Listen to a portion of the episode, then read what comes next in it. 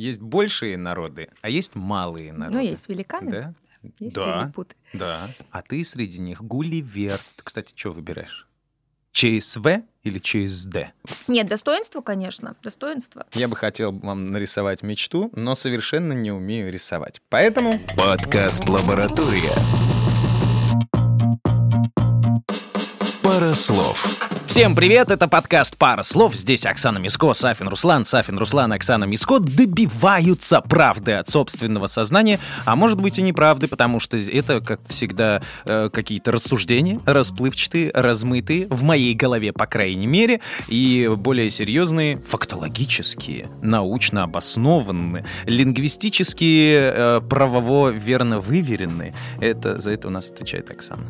Спасибо. Пожалуйста. Спасибо, Руслан, за такое очень высокое мнение о моих способностях Ага. э, аналитических.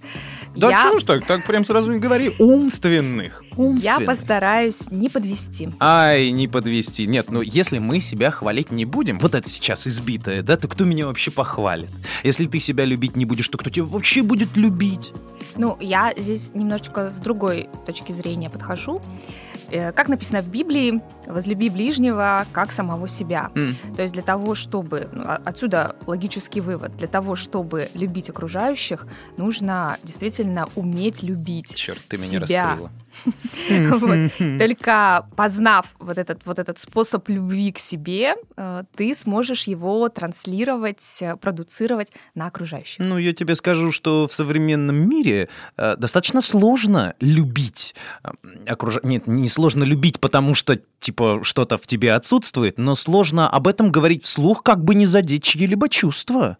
Понимаешь? Вот как возьмешь и скажешь женщине, что она такая красивая, вся такая нежная, и тут тебе в смысле я нежная? У меня что, на спине написано, что я нежная? Документ какой есть, давай показывай, понимаешь? И, и для меня лично это жесть, по-другому я не могу сказать. Ты имеешь в виду, что женщина в современном мире хочет быть сильной, независимой, а, равной э, Да, по да. отношению к совершенно разным Слушай, да это касается, группам. это, это касается вообще чего угодно. Это, мне кажется, даже к сыру в магазине подойдешь и скажешь, о, сыр с дырками. И тот сыр, который с дырками, но их поменьше, он станет зеленым, потому что расстроится. Потому что наш мир весь какой-то нежный, что ли, стал. Ну, такой тонко душевно восприимчивый. Ты имеешь в виду наверняка термин «новая чувствительность», который последнее время активно используется в научно-исследовательских и научно-популярных э, различных публикациях. И связано это с тем, что мы живем в совершенно какой-то новой э, социальной реальности, где уже нет необходимости защищать свое э, тело непосредственно физическое от прямой угрозы, Мгм. но есть необходимость защищать свою тонкую ранимую душу, свою психику, вообще свою личность.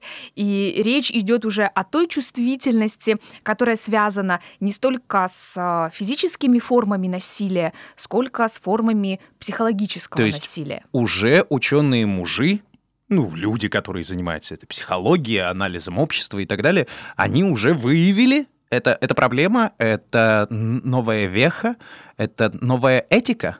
Что это? Это все вместе взятое, новая этика, это новые новая форма восприятия себя, это новая форма защиты себя, это новая форма обретения себя в этом Мгм, мире, мгм. когда ты воспринимаешь его как полных э, мир полный угроз, но не прямых физических угроз, а вот э, таких угроз твоему душевному равновесию. А Что изменилось? Ну, давайте хорошо, вот э, просто на примерах. Э, Я как мужчина э, воспитан, ну ладно, хорошо, графа Монте-Кристо там в руках я держал и так далее, и там курточку или на руках там женщину перенести через лужу. Ну не то чтобы я практиковал, но я держу этот план в голове. Сегодня я понимаю, что это может быть опасно, если я так сделаю. Совершенно верно. Это моя инфантильность? Ну, типа, я стесняюсь, я не знаю, как вас взять на руки.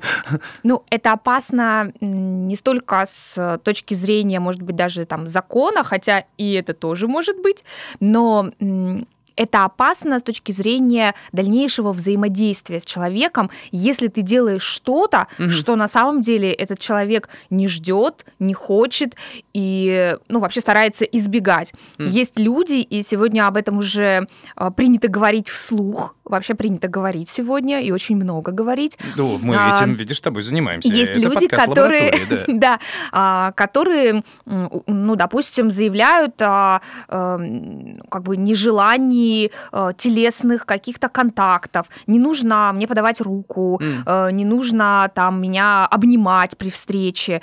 И не потому, что ты мне не нравишься, а просто потому, что я чувствую себя э, защищенной, я чувствую себя более комфортной, а, когда между мной и другими людьми есть небольшая дистанция. Ну, ну может быть, километра полтора желательно. Ну, помнишь, кстати, у нас же после пандемии возник этот термин «социальная дистанция», да, полтора метра, в общем, должно, э, должно быть между людьми, которые эм, там сидят э, за рабочим столом и, и так далее. Так вот, есть люди, для которых эта дистанция жизненно необходима для их душевного равновесия. И когда кто-то подходит к людям ближе, э, даже с благими намерениями, пытается там им помочь или выразить радость при их виде и пытается их обнять, э, поцеловать по, э, как бы это, старинным русским да, традициям, да, да, да. облобзать. В обе вот, вот эти вот все.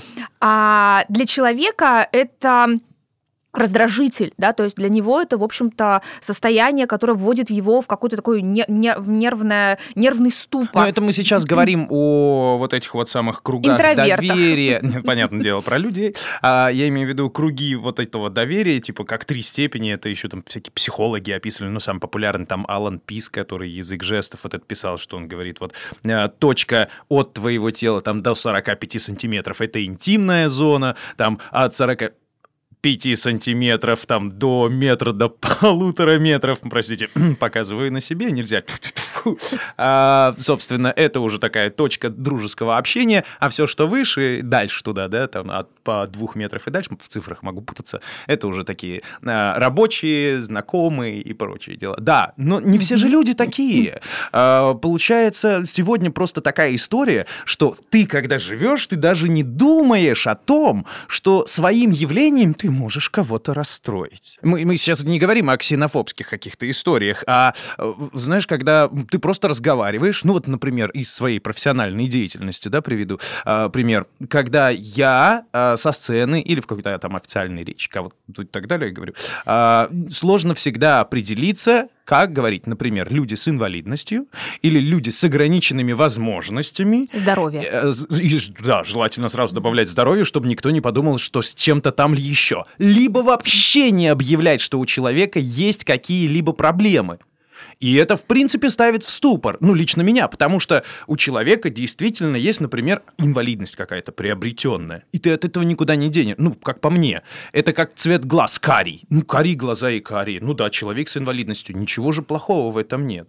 Я лично с ним там не собираюсь сюсюкаться там как-то и так далее. Я с ним нахожусь на равных, понимая, что у него есть некоторые условности. Но в сегодняшнем мире так нельзя. Ну, Руслан, согласись, что когда ты не находишься внутри некой социальной группы, э, обозначение которой или отношение которой означает все-таки выход за рамки ну, условной нормы социальной, то есть когда э, мы понимаем, что люди с ограниченными возможностями здоровья действительно ограничены а, в некоторых своих социальных процессах и действиях. Да. А, когда, там, допустим, люди с нарушением зрения, люди с нарушением слуха, люди с нарушением опорно-двигательной системы. То есть мы а, реально, ну, как бы адекватно воспринимаем, что у этих людей действительно есть ограничения. И даже если мы, ну, как ты говоришь, э, все понимаем, и никакой какой, какого-то дополнительного смысла в слово инвалидность не вкладываем, но нам с тобой э, очень сложно понять, каково жить человеку, э, который инвалид, который осознает свою инвалидность, который постоянно слышит об этой инвалидности и воспринимает ее ну, как некую, ну, пусть не стигму, но все равно как не, некий запрет, некое ограничение на полноценную что, его общество жизнь. таким считает? Конечно. И что общество об этом регулярно говорит. Интересно. Причем у слова инвалид, ну, согласись, э, я думаю, и наши слушатели согласятся, что у слова инвалид есть ведь еще помимо прямого вот значения, да, ограничения здоровья, а, есть еще и какие-то дополнительные, где-то переносные значения, где-то просто какая-то такая дополнительная коннотация, эм, связанная ну, с негативом, да, то есть с неким, э, с некой ущербностью, с пониманием некой ущербности и умалением неких качеств человека по сравнению с другими. То есть у слова инвалид уже накопилось за все время его использования вот этот шлейф тех Негативный. самых смыслов и значений, да, которые сегодня исключать и а, просто игнорировать нельзя. Поэтому сегодня мы говорим о том, что а, пора забыть о собственном речевом эгоизме, говорить так, как мы привыкли, говорить так, как нам удобно, говорить так, как нам кажется, э, нас должны понять, э, не требовать от людей, чтобы они э, перестали быть такими душнилами, mm-hmm. перестали требовать от нас э, вот какого-то а, отбора, какой- какой-то фильтрации нашей речи, тех слов, которые мы употребляем, и задуматься все-таки о том, насколько каково же живется человеку с ограниченными возможностями здоровья, э, который ежедневно слышит в, свою, в свой адрес слово «инвалид» и в конце концов научиться говорить об этих людях так, как им хотелось бы, чтобы они говорили. Ведь роза пахнет розой, хоть розой назови ее, хоть нет. Но роза пахнет розой, и, к сожалению, э, те заболевания, которые приводят вот к таким ограничениям, они остаются с людьми. Да. Но согласись жить с этими заболеваниями и не слышать ежедневно о том, что а, они делают тебя несколько иным, другим по сравнению с ну, основной массой людей, да, с условно нормальными людьми, все-таки легче э, чем жить и слышать о том, что ты инвалид. Безусловно. Ладно, Или хорошо. ВИЧ-инфицированный. Давай, давай, давайте так, хорошо. До, до ВИЧ-инфицированных мы еще дойдем, но мне просто вот, вот эта вот шатковалкая тема, так очень нравится. Потому что, хорошо, э, с ребятами с ограниченными возможностями э, по здоровью ясно.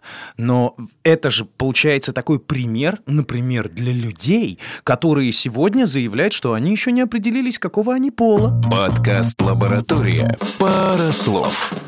Совершенно верно. Есть и, и ты видишь перед собой, например, а, я не знаю, там парня, а он говорит, а я не знаю, парень я или девушка. Или девушку видишь. Ну, ты видишь, вот она.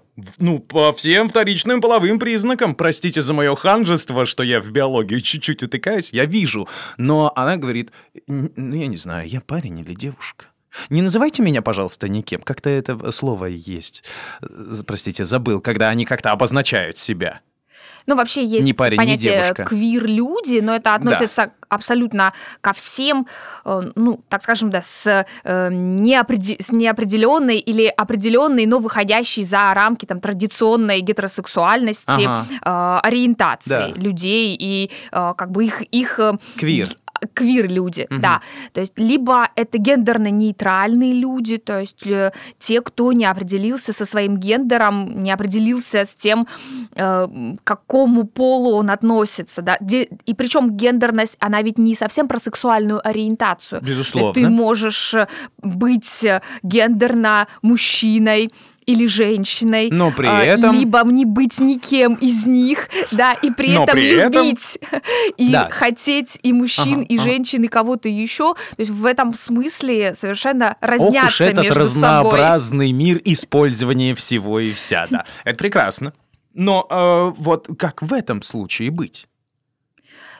Ну, мне было бы проще, наверное, ответить на твой вопрос, если бы в моей жизни встречались случаи, когда ага. меня просили бы называть... Э, эм, Называй меня от, Игорь. да, относиться, относиться Смотришь, или обращаться... Наташа же сидит, она говорит, называй меня. Я еще не определился. Игорь же мужское имя. Ну подождите, я еще не определился. Нет, я, общем... всем Игорем не в обиду, ребята. Это, так, это, знаете, мой язык помело, куда замело, туда и замело. Если бы э, я сталкивалась лично с каким-то э, запросом на иное обращение, помимо он, она, э, женщина, мужчина, то есть с каким-то таким вот гендерно-нейтральным запросом, может быть, бы я могла передать свои ощущения, но на самом деле я знаю об этом Меня лишь по сериалам. Меня лично это ставит в ступор. И по статьям, в общем, в, в, в каких-то ну, публичных э, сетях. Ну, ну то есть я не знаю, я не знаю, потому что... Примеров таких, таких не знаешь? примеров я, я не тебе знаю. сейчас подкину. А он может быть, конечно, косой, но для меня это примерно вот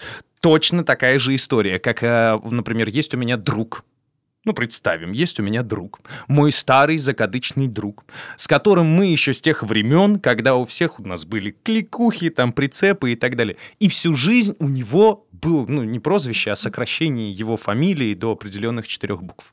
Но в какой-то момент своей жизни он этот момент перерос и сказал, нет, все, спасибо, меня так называть не надо. Да, он прям так и сказал, все, мы его не обижали, в смысле, я ему ничего плохого не сделал. Он говорит, нет, все, называйте меня по имени, по имени-отчеству, но ни в коем случае, вот, и ты когда ему, вот, тут называешь ее старой, по, привычке, просто по привычке на автомате делаешь, э, ты прям видишь душевную боль такую. Вот для меня это сродни это. Ну, то есть, когда вот как-то человек берет и не надо меня так. Ну, вообще это было описано, описано, описано еще Киплингом. Э, это слезы Маугли, ты просто стал взрослым. На самом деле э, это не что иное, как, э, в общем-то, процесс инициации, социализации. Хм. Мальчик повзрослел, стал мужчиной и перестал ассоциировать себя вот, вот с тем. Да. Это да. ладно, хорошо. Идентифицировать. Ну не находите ли вы здесь какой-то общий корень? То, что было общепринятым, то, к чему ты привык, становится неудобным для общества, для отдельно взятого человека. Что с этим? Руслан, ты удивишься, но это называется развитие. Да? Вообще-то да. Серьезно? Это динамика. Мы хм. развиваемся. Наше общество это тоже организм. Он подобен любому живому организму. Оно растет, так. цветет, Сер... плодоносит, да. Э, в какие-то моменты начинает болеть, болеть. отваливаться, рассыпаться. да, да, да. Но, слава богу, есть семена, они падают на благодатную почву, если она благодатна. Еще никогда я не слышал такой красивой аллегории на отношения мужчины и женщины. Да. Да, да. Это, кстати, из теории панспермии. Есть же такая теория э, засеивания, осеменения планеты Земля, космическая теория, что на нашу планету были занесены вот эти самые э, семена жизни, которые потом вот дали всходы, и мы с тобой результат панспермии. Нормально. Ну, мы с тобой в любом случае результат определенного рода засеивания я благодатной согласен. почвы. Но учтите, ты мне сейчас говоришь про развитие, mm-hmm. а мне кажется, что я с некоторых моментов прорастаю до сих пор. Ну, в смысле, в прямом смысле слова. Смотришь на это и прям прорастаешь. Хорошо. Значит, э, мы уже поняли, что с определенными категориями нужно разговаривать по тому, как они просят, и так, чтобы их ну, не задевало. Либо не вступать в коммуникацию, либо стараться избегать, если для тебя подобного рода обращение, если для тебя э, становится проблемой. Да, ведь в чем э, цель коммуникации? Достижение целей обоих собеседников и сохранение при этом коммуникативного равновесия и баланса. То есть вы, вступ, вы вступаете в разговор для того, чтобы каждый решил свою задачу, которую он ставит перед собой этим разговором, и при этом после разговора вы не, как бы не поругались друг с другом, грубо говоря, то есть остались в тех же, на том же уровне отношений, на котором были до вступления в разговор. Поэтому, если для вас каким-то образом обращение там, гендер, гендерно-нейтральным персонам, квир-персонам, либо еще кому-либо, каким-то социальным группам, обозначать которые вам не хочется, не знаю, лень, либо вы придерживаетесь как, какой-то категоричной, крайней позиции, и для вас э, ну, это просто внутренне неприемлемо, ну, просто не вступайте в коммуникацию, и все. Все очень просто. Нормально. М? Просто мимо пройдите. Да. Простите нам наше счастье. Но учтите, она может расстроиться, что вы прошли мимо и ничего ей не сказали. Потому что мы не знаем, вдруг у нее такая религия, что все, кто мимо проходит, должны с ней здороваться. Ну, я не знаю. Сегодня такой мир. Он большой, необъятный. Теперь скажите мне, а, у нас же есть, э, ты уже касался этого, у нас же есть люди, например, которые тоже по а, своим физическим параметрам, по состоянию своего здоровья Например, ВИЧ, вот ты говорила, да? И э, эта тема, несмотря на то, что как бы существует уже не первый десяток лет, она такая до сих пор еще не расшаренная. Мало того, она и очень страшная в глазах людей, в умах людей. Подкаст «Лаборатория». Парослов. Парослов. Здесь две основные проблемы – Первая проблема это, собственно, то, о чем мы с тобой говорили еще в подкасте о языковых стереотипах, э, когда говорили о табуированной лексике. У нас, отсутствует, у нас отсутствует целый э, речевой пласт тех слов, тех лексем, которыми мы могли бы нейтрально обозначать вещи, а, считающиеся в обществе, ну, не знаю, какими-то стыдными, а, в общем, какими-то неприятными, неприличными, к сожалению... Или обозначающими страшные половые болезни. Да. Передающиеся половым путем. К сожалению, ВИЧ-инфекция и ее крайняя стадия СПИД, э, синдром иммунодефицита, они в нашем российском обществе до сих пор такие же стигматизированные. Э, то есть для людей, которые живут с ВИЧ э, и которые, же, и которые живут в том числе и со СПИДом, не находится достойной нейтральной лексики, которая могла бы снять вот эту вот, эту вот печать зла с них, да, печать прока- прокаженных каких-то людей. Я сейчас просто говорю э, скорее вот эмоциональные какие-то термины но потому что это действительно так. А об этом можно судить по тем комментариям, которые э, очень часто появляются под подобными статьями, комментарии, вообще сами публикации на эту тему. Это первое. И второе, конечно, э, то, что, как ты верно заметил, до сих пор э, сама, ну, как бы, э, сами медицинские основания, причины и этого заболевания большинству из людей неизвестны.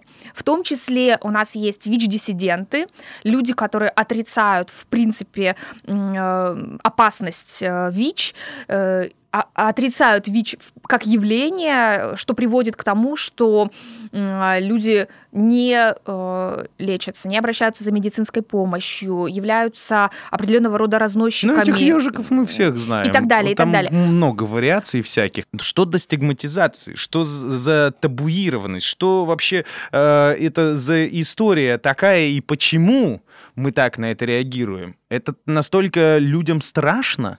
Я думаю, что это просто отсутствие просвещения, и все. Ну, смотри, Элементарно. Э, я в свои 33 знаю, что СПИД э, можно вылечить. Ну, не до конца, конечно, но поддерживать там вот эту вот терапию. А кто-то, кстати, там были рапорты о том, что там вообще у него эти тела снизились в крови и прочие дела. А, ну, то есть я к этому как отношусь? Не то чтобы спокойно, ну, в принципе, я очень плохо отношусь ко всяким заболеваниям, особенно там, где нужно что-то колоть, кровь сдавать и так далее, потому что, ну, я мужчина, э, я боюсь этого.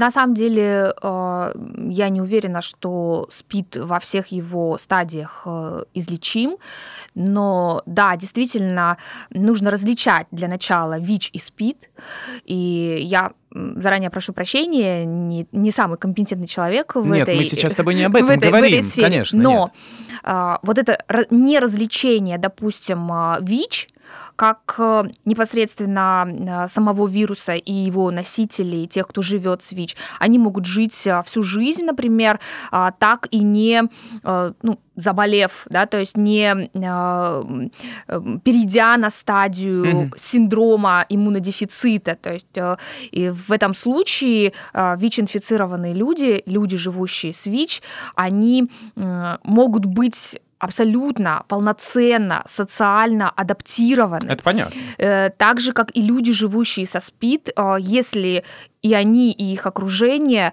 к этому относятся нормально и соблюдают элементарные правила, ну, в общем-то, гигиены и проживания, да, зная о том, что у них такие ограниченные возможности здоровья.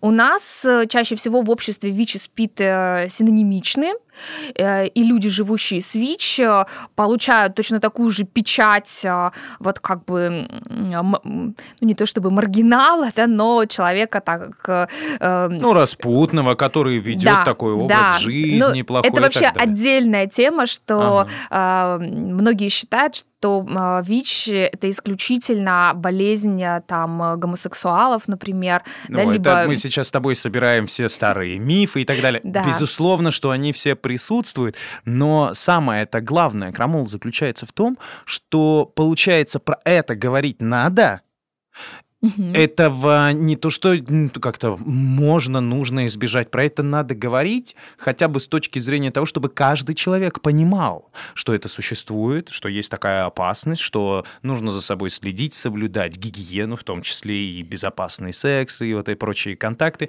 Да. В то же время, что в этом нет ничего страшного и плохого, он не передается вот так вот по воздуху, что тебя там э, после этого При человека нельзя да, пить, э, есть с одной тарелки нельзя и так далее далее. Но про это надо говорить. Так вот, э, мы с этого начали. Для того, чтобы об этом говорить, нужно решить две проблемы. Первая проблема носит просветительский характер, то есть об этом нужно говорить на уровне образования, ага. то есть образовательных организаций, не просто устраивать отдельно взятые уроки ОБЖ э, с какими-то страшными картинками, а пугающими. Что ты хочешь, уроки СПД? Но, ВИЧ? В том числе на разных, э, на разных дисциплинах э, можно говорить об этом, и в целом должны быть целые просветительские какие-то курсы, не знаю, проекты, вебинары, мастер-классы, ну, не в прямом смысле этого слова, но там, где об этом можно говорить и объяснять на разном, э, разному возрасту, да, то есть совершенно в разном возрасте об этом можно и нужно говорить. Это первая просветительская проблема. И вторая проблема носит вот как раз лингвистический характер. То есть э, те самые слова, как их подобрать, э, и как, какую лексику использовать для того, чтобы говорить об этом, э, сохраняя нейтральный тон абсолютно нейтральный, не уничижительный какой-то, да, не негативный. Э, не принижающий, не ограничивающий э, и не ущемляющий права и достоинства людей, которые живут с такими э, ограничениями. Не находите ли вы странный такой момент? Э, мы начали с того, что новая этика, которая заставляет человека, говорящего, думать о том, что ты говоришь, чтобы никого не обидеть, и точно такая же сейчас ситуация, как, например, человек, обладающий а, такими заболеваниями, как СПИД и ВИЧ, он не может говорить, чтобы не обидеть других людей, которые слышат. Ну, то есть такая... С одной стороны, мы должны думать, что мы говорим, М? Чтобы да. не обиделись различные слои и вот э, эти моменты. А тут человек, он не может по-другому. Он должен это сделать. Ну, не так, что ракетницу приходишь такой, запускаешь красную ракету, такой, всем привет, у меня ВИЧ. Я думаю, что люди, относящиеся к той или иной социальной группе, это и, э, например, родители детей э, как их называют, солнечные дети, да, дети с синдромом Дауна.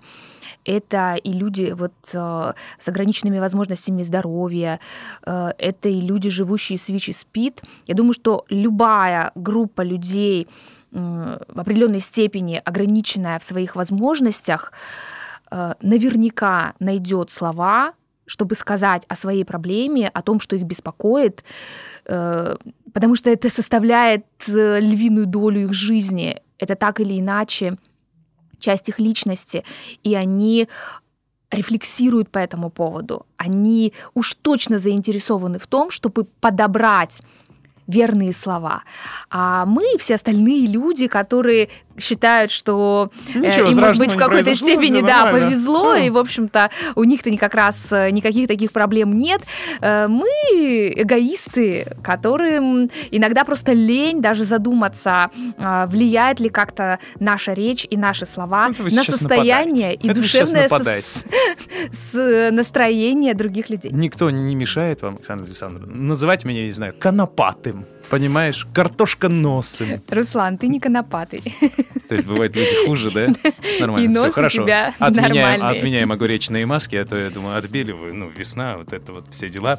А, ребята, это был подкаст «Пара слов». Это была, видимо, первая часть новой этики, потому что есть еще вторая. А для этого вам нужно будет послушать следующий выпуск. Оксан Миско. Руслан Сафин. Всем пока. Пока-пока. Подкаст «Лаборатория». Парослов. Парослов. Вот понимаешь, да, вот так вот, я все поднимаю, поднимаю, а он падает. Ну вот как так? И сняли.